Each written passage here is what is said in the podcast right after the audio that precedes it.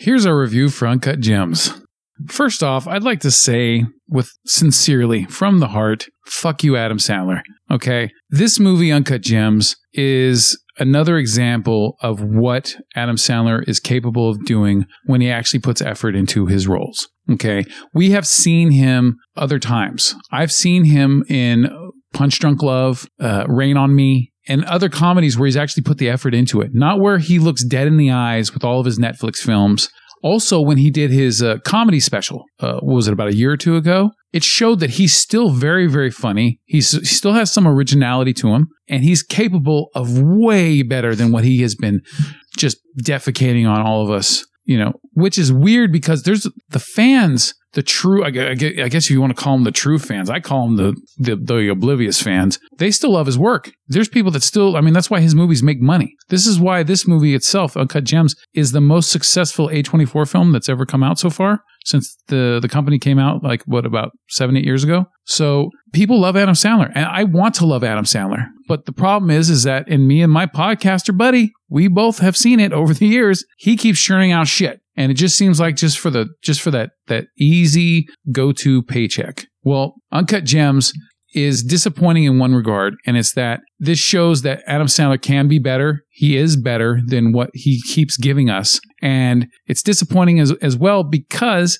afterwards, he's probably going to go back to the same junk and shit again if he does another movie, which he will because, you know, the, the paycheck, right? So it is disappointing. But you know what? I'll take the good because we've been taking a lot of the bad. And the good is his performance here as Howard Ratner.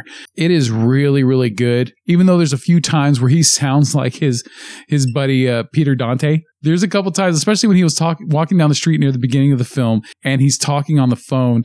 I swear to God, there was a couple times I thought he was going to say, you know, monkey crazy or something, but other than that, he was really, really good. Uh, it, the fact that he has this charismatic smirk on his face with his with his ugly teeth throughout the movie because he has fake teeth in his mouth but it works with the character because it adds to the douchiness of how he is. Because I've seen people with um, what do they call them the uh, the porcelain veneers put in their mouths and stuff, and it, there's always something just off and scary about them. And the same thing with with Sandler's character, scary looking, it just adds to this creepy factor with his with his face. And this is what's also really good about Adam Sandler in this movie. If this role had been played by a lesser actor, someone unknown, all the shit that this guy does, all all the just the audacious, audacious stuff that he pulls on people, his friends, his family, his peers, you know, his coworkers, everybody. It, I couldn't even, I wouldn't even care about this character at all if it had been played by anybody else. But because Adam Sandler has that charisma, has that personality, you're kind of rooting for him. I was rooting for him for, for a certain amount. I mean, there, it gets to a point for me when I wasn't trying to root for him anymore, but the movie's so well done that it kept bringing me back on board it, like I jump back off again because he do something, you know, unforgivable, like the way he treats his wife and how he's alienating himself from his kids. And his kids are finally starting to see what kind of a piece of shit he is and, and just all the stuff. But then he would do something charismatic that, that would bring me back again. And it was, it's just, just really well written and really well acted. So there's that with his character.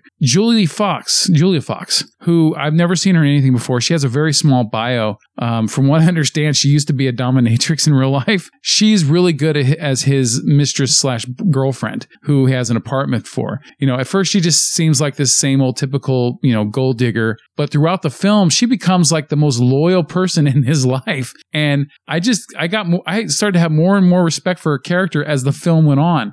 Of course, I also have to take a back seat a little bit because how much respect can I have for a character who's with a person like Howard? so there is that. But she still, she was really good. Like I started like caring more about her character throughout the film. Like I actually didn't want anything bad to happen to her by the time the third act is happening with this movie. So, and then there's other good characters in this movie as well. Kevin Garnett, he seemed to handle his own for the whole the whole time. Every scene that he was in, he handled it. Eh, you know, I've never seen him as an actor before. I think this is the first time he's ever acted. If he hasn't done anything on television or anything, he was really good. Lakeith Stanfield, he's always good in everything we see him in, like Get Out and um, Uh, Sorry to Bother You, stuff like that. He's also he just he always plays a different guy in each movie, and you know, same thing with this one. Really, really good. There's a character in the film that at first I, I didn't fully notice because I just saw him as the typical Goomba henchman, you know. He was he's one of the loan shark collectors that shows up. He's pretty much in the first scene of the movie when Howard goes into his his shop, his diamond shop, and the guy is there. The guy's name is Phil, and he's there waiting with his other guy named uh, I think his name was Vito or something. Nico. His name was Nico, and the guy is played by Keith Williams Richards, who I didn't know anything about him. I've never seen him before, but he plays like this Italian tough guy who he ends up becoming the most terrifying thing in this movie to me. Uh, most of the time, scary characters don't, they're not that intimidating to me because I've seen it all. But for some reason, this freaking guy throughout the film, even when he's not talking, just his stares, he has this like, this death stare when he's looking right through Howard's character, where he's just like, if you do anything, if you step over a certain specific line, I'm gonna fucking kill you. And I won't, I won't hesitate. I won't feel bad about it that's just what's going to happen. And by the time you get to the end of the film, his character scared me. I, I mean, dude, he added to the tension of this film big time. And I got to give props to him. I looked up this guy's bio. This is the first film he's ever been in. This is the first actual reportable acting job he's ever done. He was actually noticed on the street and someone grabbed him. I can't remember who, but someone grabbed him and asked him to be in this movie. And the guy, in my opinion, the guy nails it. He doesn't have great dialogue or anything like that, but he delivers on that intimidation scale extremely effectively. And he, I'm, dude, he scared me. So you know, I, maybe I'm a pussy, but but still, the dude is awesome. I, yeah, I mean, just to see him as a toughie, holy shit, this, this guy's got some skills as an actor. All right. There is another actor in the movie too that I really liked was Judd Hirsch. He shows up in about three or four scenes. He plays the father-in-law of Howard, and you know he's really he's just he, he he's the typical, you know, Jewish father, you know, he's, he's, you know, he wants to help family out, you know, and he gets pissed off when things have to deal with money, but he's still going to help family out and things like that. And it was just good to see Judd Hirsch in something other than a shitty Independence Day sequel. So it's really good to, you know, see him in that. The character that Idina Menzel plays is of Howard's wife. Her name is Dina or Dinah. I can't remember. I think it's Dina. Anyway, when they first show her, she, I mean, the whole movie, she has this this resting bitch face the entire movie. But when they first show her, she is just I'm like, God, this is just this angry wife that's always bitching at her husband. And, and no wonder he does all this shit because she's just a fucking asshole. But throughout the film, you see that she probably was a, she started off as a really good person and he drove her to this shit. He did because she has gotten to this point where she is completely done with him. She doesn't see him as a husband anymore. She sees him as this fucking child who just keeps getting away with all of the shit that he's doing. And she just wants to get away from him. But she has to go through the motions of being this loyal wife before they get this divorce that's going to happen eventually. So it's just funny to see her character because she's not afraid of him anymore. She's just sick of his face, sick of his everything about him. And to see her react to him is hilarious, especially during a couple scenes where there's family get um, get-togethers and stuff like that. So I give I, my hats off to Idina Menzel for for playing the character and keeping her keeping her straight with how she had to deal with this shit.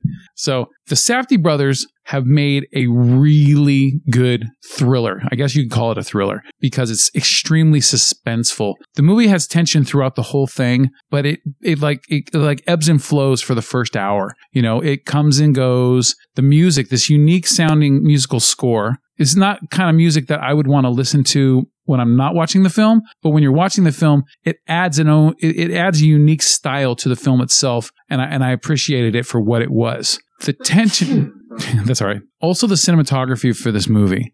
There is a lot of, you know, there's plenty of backup shots, but a lot of shots are right up in characters' faces. And the camera will cut quickly over to another character and it'll be almost in their face, like almost like you could see the boogers on their nose hairs in their nostrils. I mean, it gets very claustrophobic with a lot of these scenes and it's very effective because it adds to the tension level. And there's simple things that happen as well that add to the tension as well. When there's this part, there's a scene where the, where the door buzzer won't unlock the door and it keeps, and they keep hitting it and they keep trying to make it work and it just keeps upping the tension level of the scene and it just made me uneasy. And i became uneasy the, for the like the oh my god I, I think like the last hour plus of the film i was anxious. Movies don't usually make me anxious when i'm watching them. I know that sounds like a bad thing but for in the context of this film itself it is awesome because it made me feel what these characters are going through, especially when Howard's character is trying to set up this perfect bet. Because if it pays off, everything's going to be fine.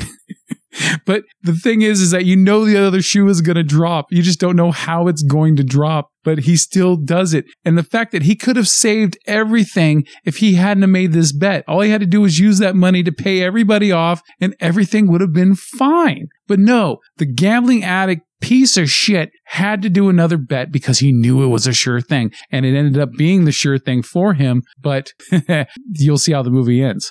So I give my hats off to this movie because I don't, it's not a particular film that I, I think has a lot of replay value for me, but seeing it, I, I did end up seeing it twice because, uh, you know, I went on different nights with different people. But I'll tell you what, even the second time, I still felt, felt, fent, I still fented.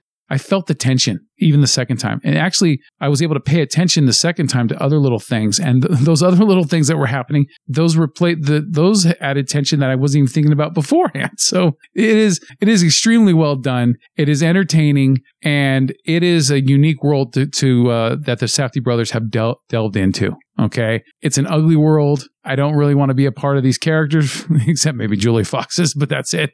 Um, otherwise, though, I, I don't ever want to go back to it, but it is definitely worth seeing at least one time. Go to hell, Adam Sandler. I knew you could do better, and this was it. And that's just Joe Pinion.